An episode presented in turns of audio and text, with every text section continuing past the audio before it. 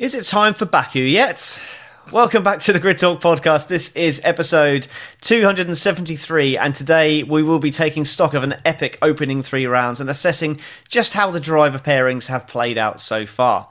I'm your host, Tom Horrox, and today I'm joined by sports journalist and podcaster Aaron Harper. Hello. Hello, and Grip Script podcast, Grip, Grip Strip podcast host Philip Mathew. Hello. Hello, and also joining us on this week's podcast, we have our sponsor, BetOnline. BetOnline remains your number one source for all college basketball betting this season, if that is your sport of choice. Get analysis of every play, prop, and point at BetOnline. You'll find the latest odds, bracket contests, team matchups, and game trends at BetOnline. Updated odds for everything from live games, the conference championships, right through to the final four and the championship game. BetOnline is your college basketball headquarters this season. Head to the website today to use your mobile oh, or use your mobile device to sign in and receive your 50% welcome bonus for your first deposit. Be sure to use our promo code BELIEVE, that's B L E A V, to receive your bonus. BetOnline, where the game starts. Do I sound like I know what college basketball is there, guys?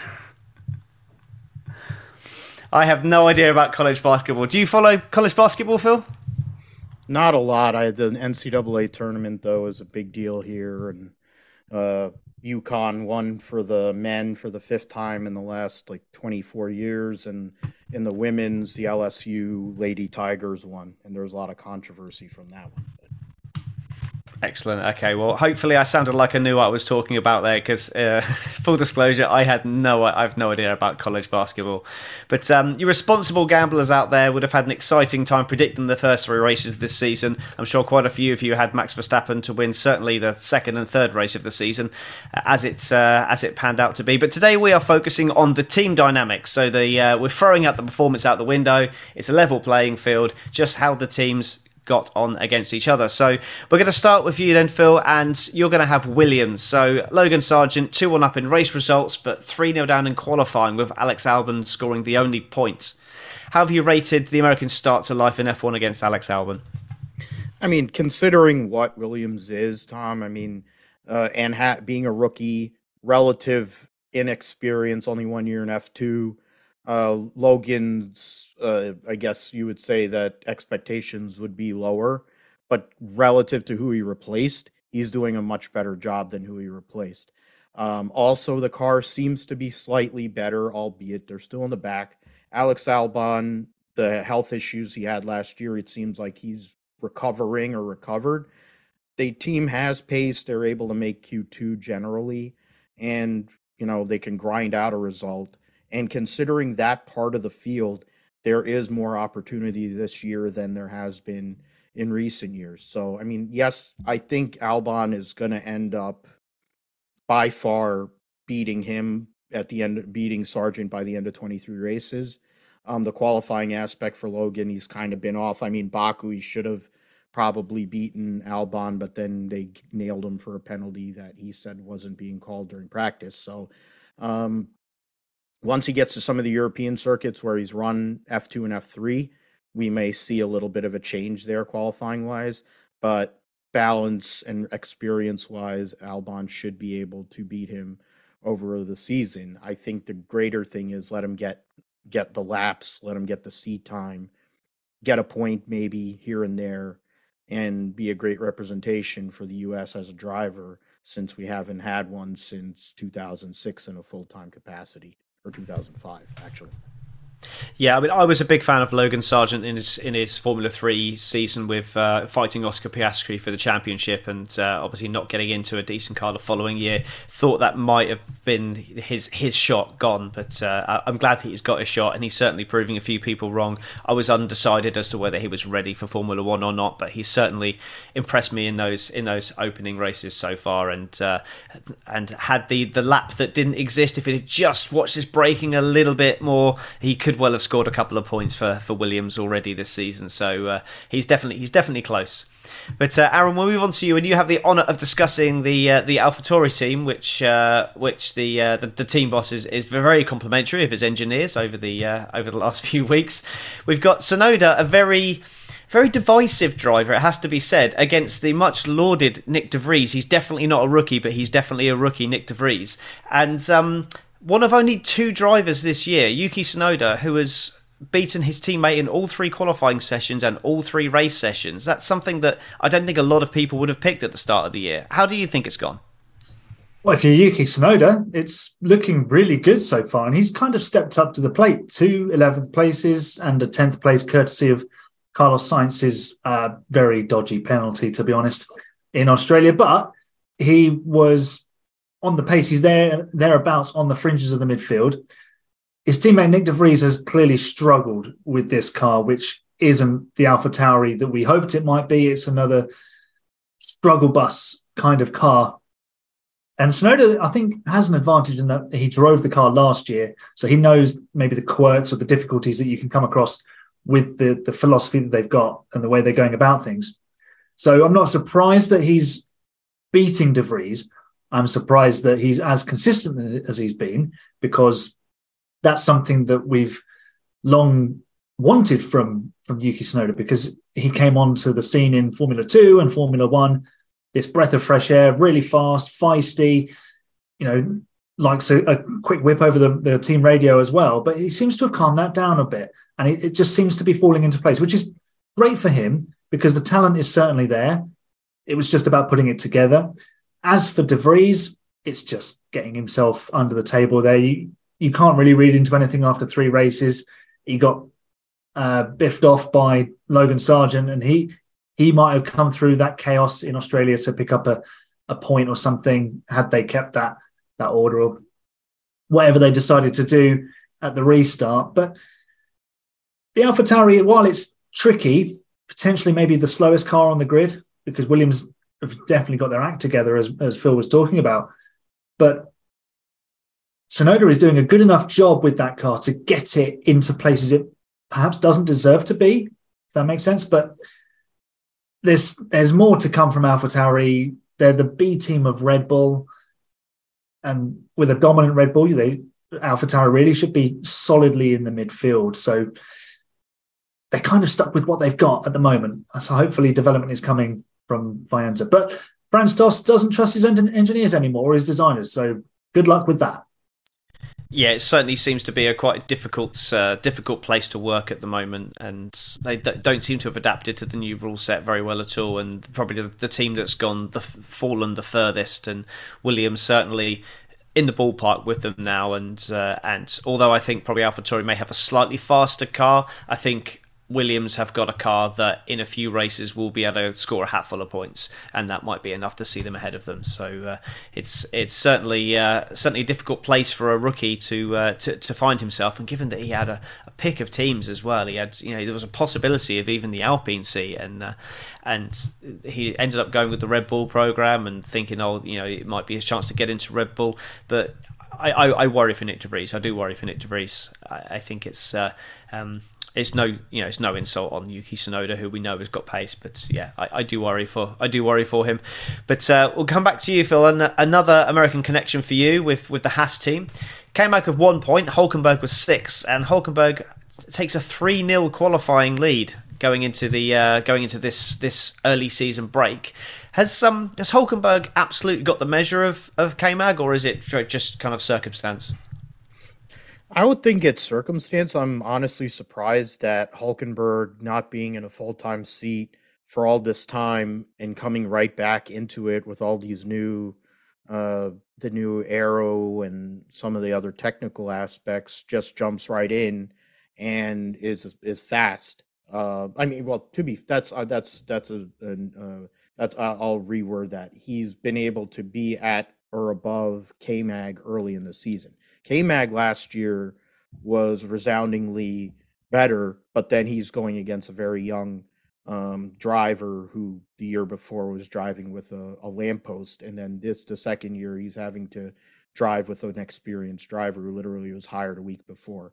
Um, in this case, I think K Mag will come back. The balance will be there between those two guys. What the car will be as the season goes on is to be determined. They actually are trying to develop the car compared to recent years.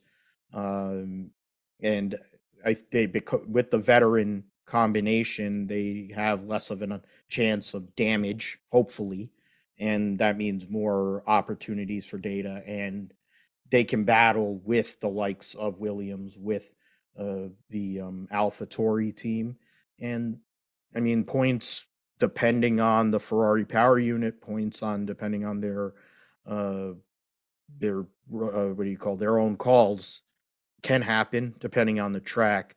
Uh, I am pleasantly surprised that Nico has been able to just jump right back in. It kind of feels like what K Mag did last year, but I also think that K Mag slow start to the year knew he had this little reset.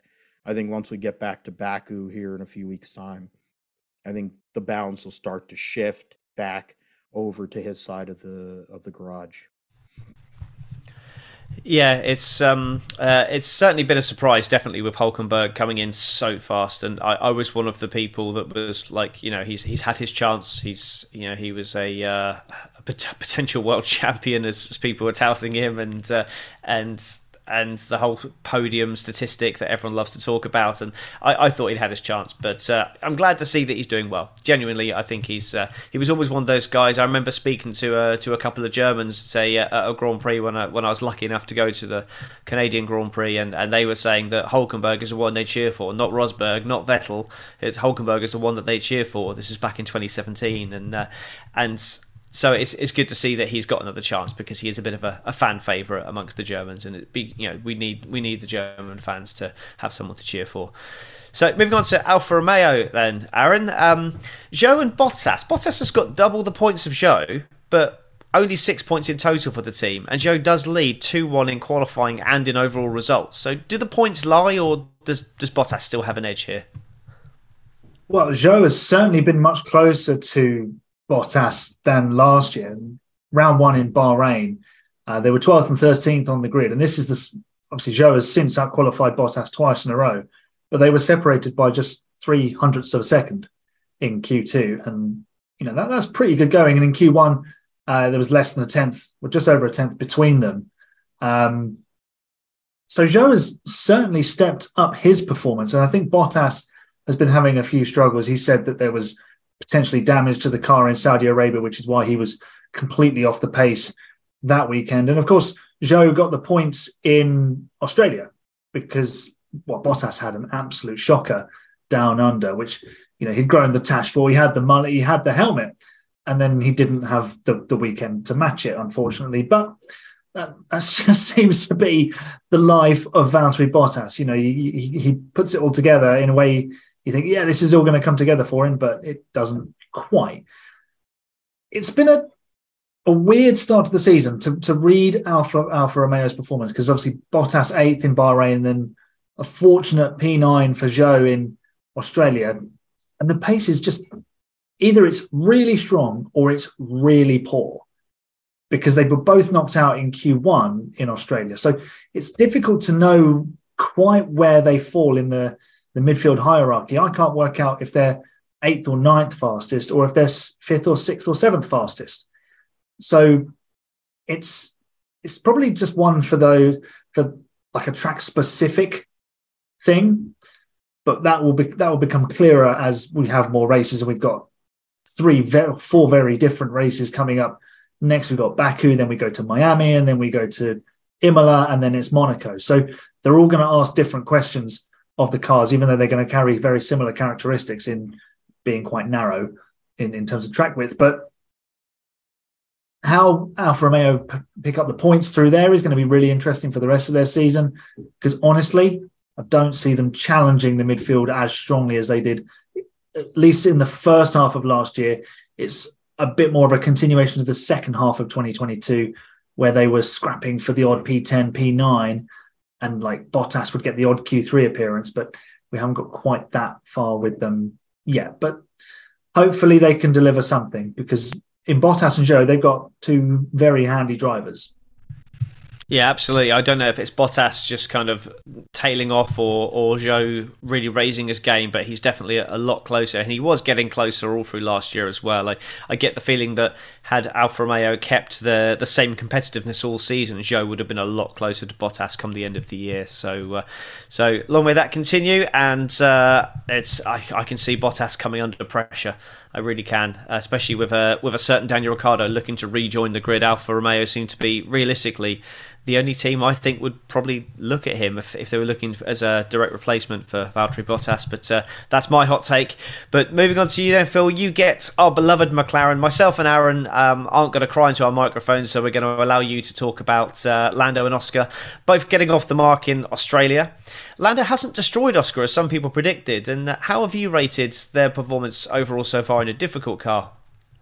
Yeah, I mean, I think for Oscar Piastri, with everything you know, coming in is the momentum he's had and the potential he has shown in lower formulas. You'd have, I think, for Lando, he would actually have to work for the first time. Uh, he had to work with Carlos uh, because Carlos gave him a, a, real battle, and we've seen that no matter what team that Carlos Sainz has driven at. Um, Daniel Ricciardo fell off the face of the planet, but he actually won a race. Um, lest anyone forget that he he's the last winner for McLaren in Formula One, and um, Lando's the golden boy of their team. They developed him. He was the junior guy. They developed him from a young age, so they look at him in a lot of ways like a certain seven-time world or eight-time world champion. Honestly, um, but the but the thing is, Lando, when is he to come up and make that next step? Uh, this car is not to help their cause. But once they figure it out, once they start making these adjustments, uh, hopefully they can rise back towards Alpine, which is where they were racing against last year. Um, they are definitely a step behind what is considered the top three teams on the grid at the moment. Um, but even, I guess, four. Um, so they're trying to battle for fifth right now, and um, they have a chance to getting off the getting uh, out of the rut there in Australia. Getting double points was a good thing, good momentum shift, and going to Baku um, with new upgrades, they may be able to kind of restart their season. And that one's going to go the whole way. I think the whole year that's going to go, and they're going to be one of the more interesting team dynamics that we're going to have to watch because they're both young, they're both fast, they're really fiery, and they want to be the guy. And Oscar Piastri didn't see potential at his previous uh, employer. He saw potential here at McLaren, and he looks at Lando Norris and he says, "Well, I can beat him." And that's the first time that I think Lando Norris has really had to work for it in a while. And this is going to be a test of his mettle um, and what he really wants from his career too. So honestly, like the driver combination there.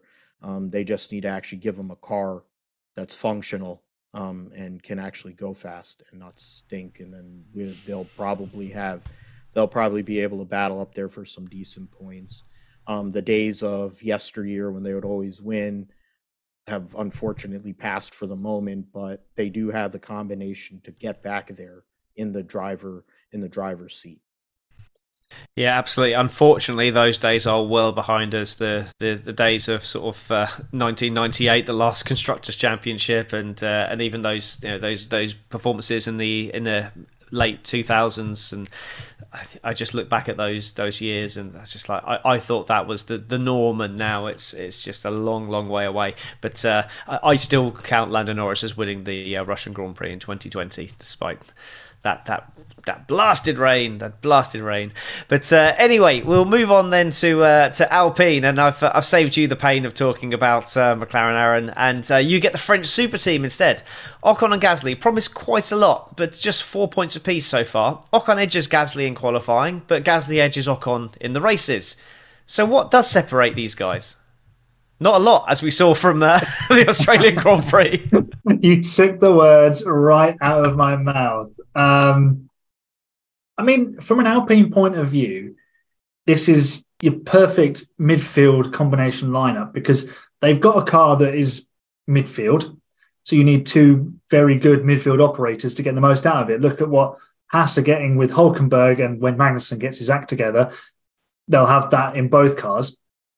So Alpine are giving themselves the best possible chance to be at the top of the midfield. The problem for them is that the top three has become a top four because Aston Martin have delivered, I don't know, a monster in terms of their, what they've been developing over the last couple of years.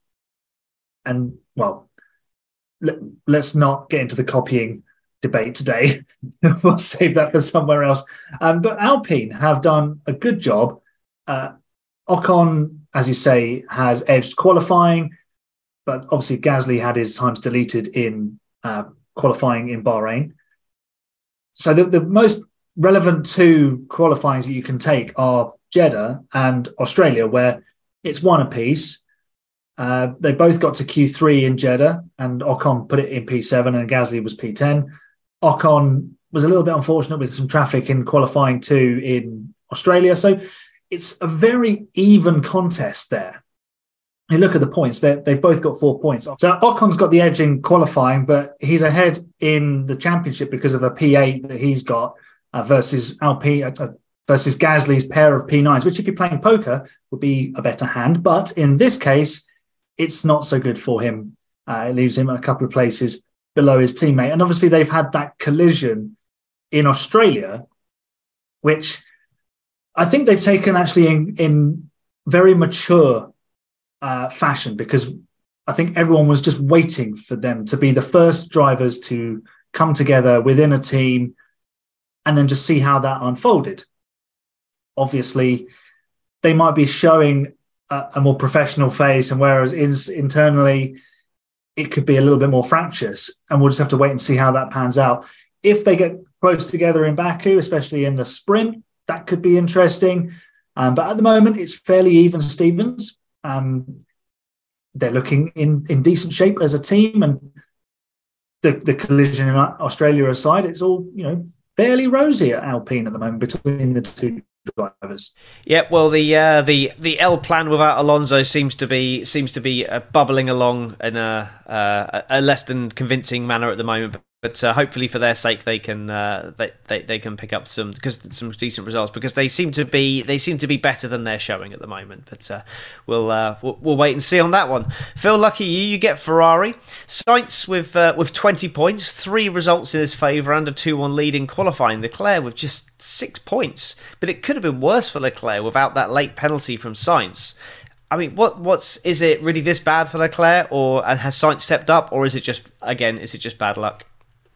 Well, I think it's just bad luck. It's Ferrari, you know, Ferrari being Ferrari. Eh, when you consider that their pace right now is around the same as they have the good one lap pace, but in the race they're behind or at the same level in some ways as the Mercedes and the uh, the Aston. So that is falling backwards, which is not a good thing. You also add the fact that you know you have the dominant figure out there that they're way they're falling behind that. Mercedes is going to come with a, a new side pod um, concept for Baku. Aston Martin has a strong car and one driver that is very determined. How are you going to do three against two just there? I don't know how they're going to do that. They need to give Leclerc something to work with that'll actually run a whole entire race. That would be a novel concept. Um, the fact that Carlos Sainz is better with his equipment has been a case his whole entire career, no matter where he's been. Uh, I think every year he just kind of improves. He makes that little bit more incremental changes. I think he's also motivated motivated by the fact that um, Conor Moore does him very well, so he knows that if he doesn't do well, then there's a possibility he might get replaced uh, in that sense. And it's not like Ferrari would really notice, but because uh, he's Carlos Sainz driver for Ferrari. And um, you know, so the thing is with them, they they need to get out, get out of their way really, and um, give these guys something. It's it's a similar kind of conversation as it is with McLaren. You have a good combination there. You have a driver in Leclerc who, on one lap, can compete with anybody on the grid. Um, his race craft is not the greatest On the other hand, Sainz is very good in the race. Qualifying has not been his forte. He's taken the advantage early this year, but 23 races, I think that'll balance out.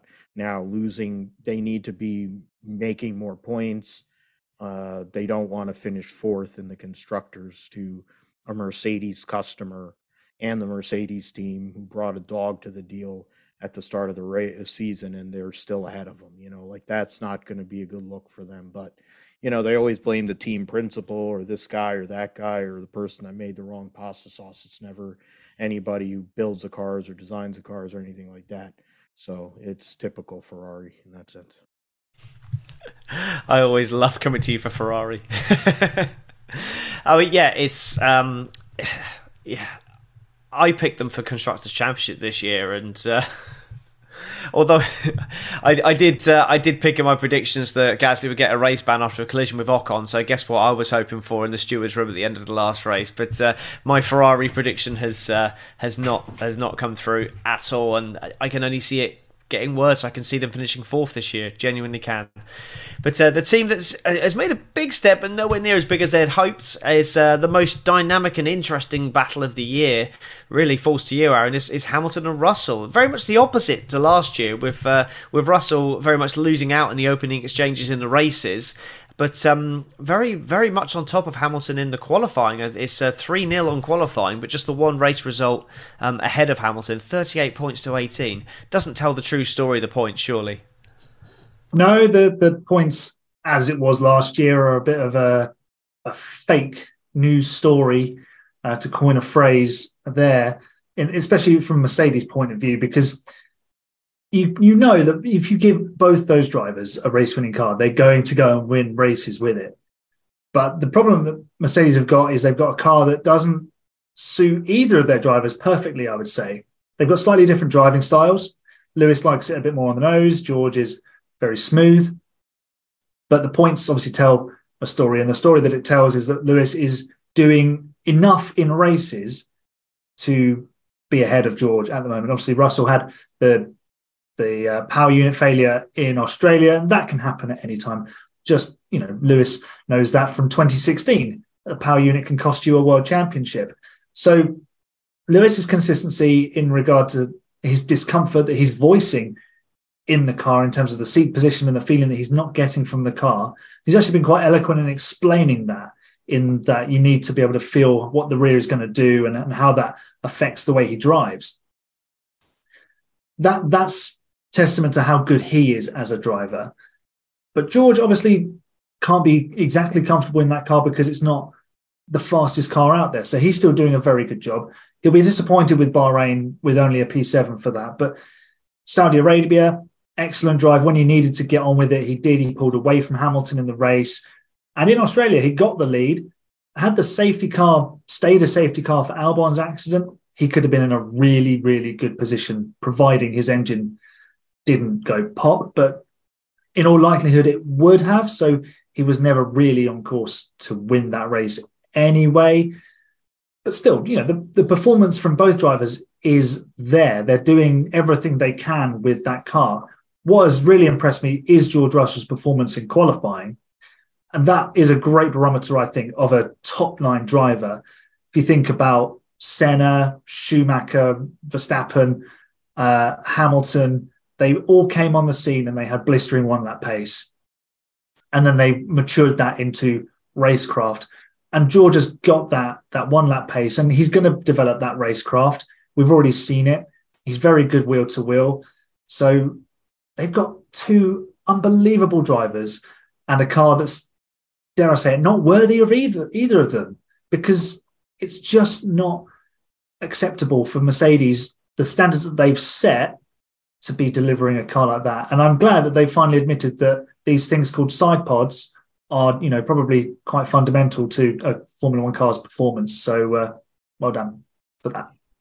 Nice, yeah, yeah. Those eight world championships certainly seem a long way away at the moment. And uh, you, you, say an engine can cost you a world championship, and uh, seemingly so can uh, a ninety-year-old irrelevant man, fifteen years after the fact, is trying to cost him a world championship as well. But uh, I'm not touching that one for fifty-foot barge pole. Moving on to uh, the the. Um, uh, the I've completely lost my train of thought there after that. But uh, your old mate Fred, then Phil, he's uh, got a new lease of life injected in his veins this year. But uh, Stroll, surely his most impressive season so far, especially given what he's been through. Yeah, I mean, for Stroll, you look at some of the teammates he's had since he's went to his dad's team, and I mean, Checo was there and definitely outpaced him, and uh, you had Sebastian on. Uh, yeah, yeah, that that's true. Um, and Sebastian was on the back end of his career, but even in his when he had it working, he could go out there and almost won Hungary a couple years ago. But this is a different uh, situation, and that El Plan is very motivated and wants to prove that he's still that guy that you know what is it 15 years ago or 17 years ago uh, was a world champion and won the vast majority of his 32 Grand Prix um, in that time frame, and uh, he's let multiple world championships go since then. Do I think he's going to win the world championship this year? No, but he's going to have a chance to finish in the top five, which uh, don't think has happened since he left Ferrari. So um, that's a, a big plus for them. I am curious to see how they will respond if and when in Mercedes makes their upgrades and Ferrari gets out of their own way. Um, will they be able to keep up with those two teams? Will they be able to make the uh, upgrades that they need to to stay in this position? I don't really doubt Alonso's ability to compete.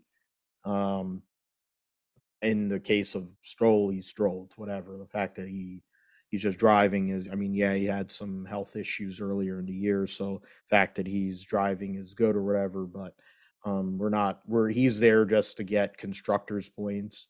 Um he may show up one qualifying or one or two races this year and really put something on, but Alonso's going to take him to the woodshed. Um, like every teammate basically has ever done to Lance Stroll that's actually been halfway decent. So um, for Aston, they're looking to. I think. I think if they can finish third in the constructors' championship, it would be a huge uh, gain and huge uh, uh, progress for them as an organization from where they have been the last few years.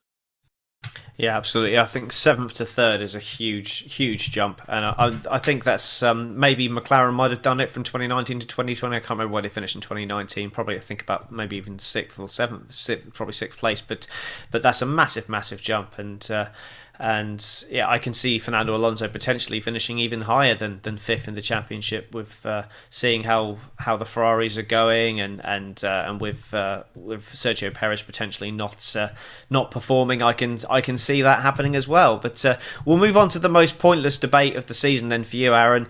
The uh, although it is it is two one in race results with with Perez and Verstappen and um, same in qualifying, but is there is there is there really a fight, or is it just a matter of uh, you know just a matter of fact that Verstappen's uh, not had a completely clean few races? Well, bar for a drive shaft in qualifying in Saudi Arabia, it would be three 0 on both fronts to Verstappen. I mean, Perez can do everything he can possibly do within that team, but he'll never usurp Verstappen. They won't let that happen. I mean, if you, we, we, we look back over history and Ross Brawn and the old Ferrari guys would always say, oh, well, if Rubens Barrichello had just put himself in front of Michael Schumacher, he'd have got the backing too. Not true, because those drivers don't let that happen. But Schumacher would have done something to, you know, undermine Barrichello's efforts. Verstappen would probably be able to do something similar. I'm not saying he'll do underhand tactics, but it's just generally they'll do something on the track that will get them ahead and force the team's hand. So the argument that Perez can finish ahead of Verstappen is almost irrelevant. It's a case of what sort of job is Perez going to do for Red Bull. And this year, because the car is so dominant, it's almost almost a slam dunk one-two drivers title finish and a constructors championship. And if they don't get a drivers title one-two, then Perez has a real problem. He's got to stay close to Verstappen, And he did that in the first two races. The performances were good, and he beat Verstappen on merit, you'd say, in Jeddah because he'd earned pole position because his car didn't break down, and he won the race because he'd done a good enough job. And he was matching Verstappen's times in that final phase of the race. But Australia is the big outlier. Yes, he had a car problem, but then you've got to be forceful enough to, to make sure that, that doesn't happen. Personally, I think he should have been higher up the order. The, the performance that car had, I think he should have come through the field a lot quicker. He was only at P six and seven, like Hulkenberg and Norris, with 18 laps to go. I think Verstappen showed in Jeddah, yeah, slightly different tracks, but again, power of the DRS. Verstappen showed in, in Jeddah that he, he just makes the moves. That's what sets him apart from a driver like Perez. That's what puts Verstappen up there in the top echelon of drivers with the other greats, whatever you think of him. So it is it is a very one-sided debate here. It's it's Verstappen all the way. Perez will sneak a few victories when Verstappen he needs to sneak a few victories this year when problems fall Verstappen's way. It's just a question of how many times uh, problems get in the way of the Dutchman, and when if and when they do, are they Red Bull related, or are they Mercedes finally getting their act together, or Fernando Alonso doing something absolutely magical, or Ferrari getting their act together for that for that point as well. So it's I know it looks like a foregone conclusion, but it really is Red Bull's title to lose this year already. Yeah, it's a, it's a it's a stark reality, unfortunately, and uh, it's a bit of a bit of a glum note to end on, really. But uh, that's on me because I decided the order. So uh, apologies for that if I've ruined your ruined your season. But please tune in and watch Formula One because we've got a we've got a huge amount to come. We've got Aston Martin with forty percent more wind tunnel time, Mercedes with thirty 20% more wind tunnel time than than uh, than Red Bull. Ferrari again from their second place have got a bit more wind tunnel time as well. So they they, they should close up on on Red Bull to a degree and Red Bull inevitably to try and offset their penalty for the wind tunnel time will switch off development early. So I think towards the end of the season you will see some uh, some great battles for race wins however whether it be for a championship I'm slightly less convinced. But uh, there's lots of great racing to come for Formula One, so please stick with it, and uh, and we we will uh, really enjoy reporting on it. But if you've enjoyed this podcast, we would love it if you could leave us a five star rating on Spotify and a five star review on Apple Podcasts. And if you're one of those pesky listeners who are not yet subscribed to our channel, why not subscribe now and ensure you never miss a show again, and make sure you click the bell to know when we go live. Last time I was hosting Grid Talk, I said that we should uh, we should target 1,000 subscriptions before the summer break. We've now just hit 2,000 subscribers, so thank you all for your incredible support. Support. We've more than doubled our subscribers in a very short period of time, so thank you very much for that, and keep on subscribing. Before we go, Aaron, would you like to give us the obligatory plug for for you and your work? Uh, so I'm a journalist uh, in the south of England, but I also have a Formula One channel, AHGP. Uh, so I cover Formula One, obviously, a bit of Formula Two, bit of Formula E. So I do Formula E watch alongs of all the races. Um, they've been pretty wild this year, which has uh, been a lot of fun. Uh, from time to time, I do some F1 manager uh, streams as well. There's shorts, there's all sorts. Um, Phil's been a guest on my podcast, which we discussed uh, pre-season stuff and a bit of the Andretti um, information from an American point of view. Uh, Tom, you're about to be on, and we're going to talk some Formula E. Uh, so come and uh, subscribe to my channel. I've just ticked over 200 subscribers, which is much less than Grid Talk, but still, for me, just that's really cool. Can't believe that 200 people want to listen to me waffle. To be honest, um, but yeah, that's that's where you'll find me, and you can find me on Twitter uh, at ahgppod and at Aaron Harper 41. Okay, and spoiler alert: your ch- your uh, podcast will air before this one. I'm uh, I, am pretty certain, as we've got a few other podcasts to go out first. So uh, so I hope you enjoyed that podcast where I made an absolute fool of myself talking about Formula E. But uh, Phil, would you like to talk, talk about the Grip Strip Pod and uh, and tell us more about that? Grip Strip podcast. We've been around for over 160 episodes. Myself and Josh are fine. We go over all things motorsports in the United States and in in the world of racing. We talk about Formula One, we talk about IndyCar, NASCAR. Uh, the way I always say it, if it goes fast, we probably talk about it on the Grip Strip podcast.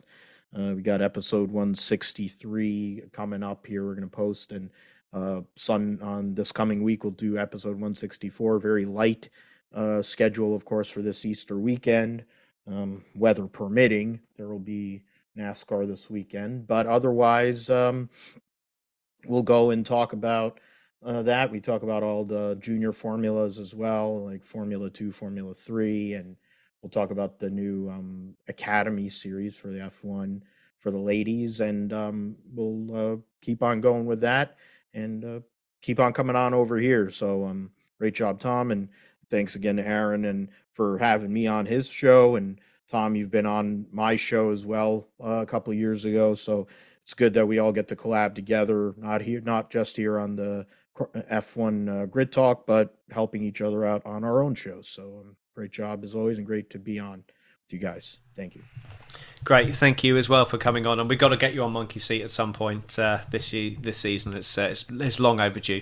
So yeah, if you want to follow me, I'm at Tom Horrox F1 on on Twitter, and we run the the Monkey Seat podcast, myself and Carl, and of course um, we uh, I'm also part of F1 Chronicle and F1 Grid Talk podcast. So um, stay tuned for more Grid Talk content as we fill the void that F1 has bestowed upon us. All our race shows do go out live on YouTube straight after the event, and audio version goes out slightly later, which is available on Amazon Fire, Spotify, Google Podcasts, Apple Music, Verbal, and Pocket Casts. We also run a Patreon to help us continue doing what we're doing, so please consider donating to us. Everything does go back into the show to improve your experience. So thank you very much to everyone, and of course, uh, our sponsor for this episode as well. Um, we will see you soon. Goodbye.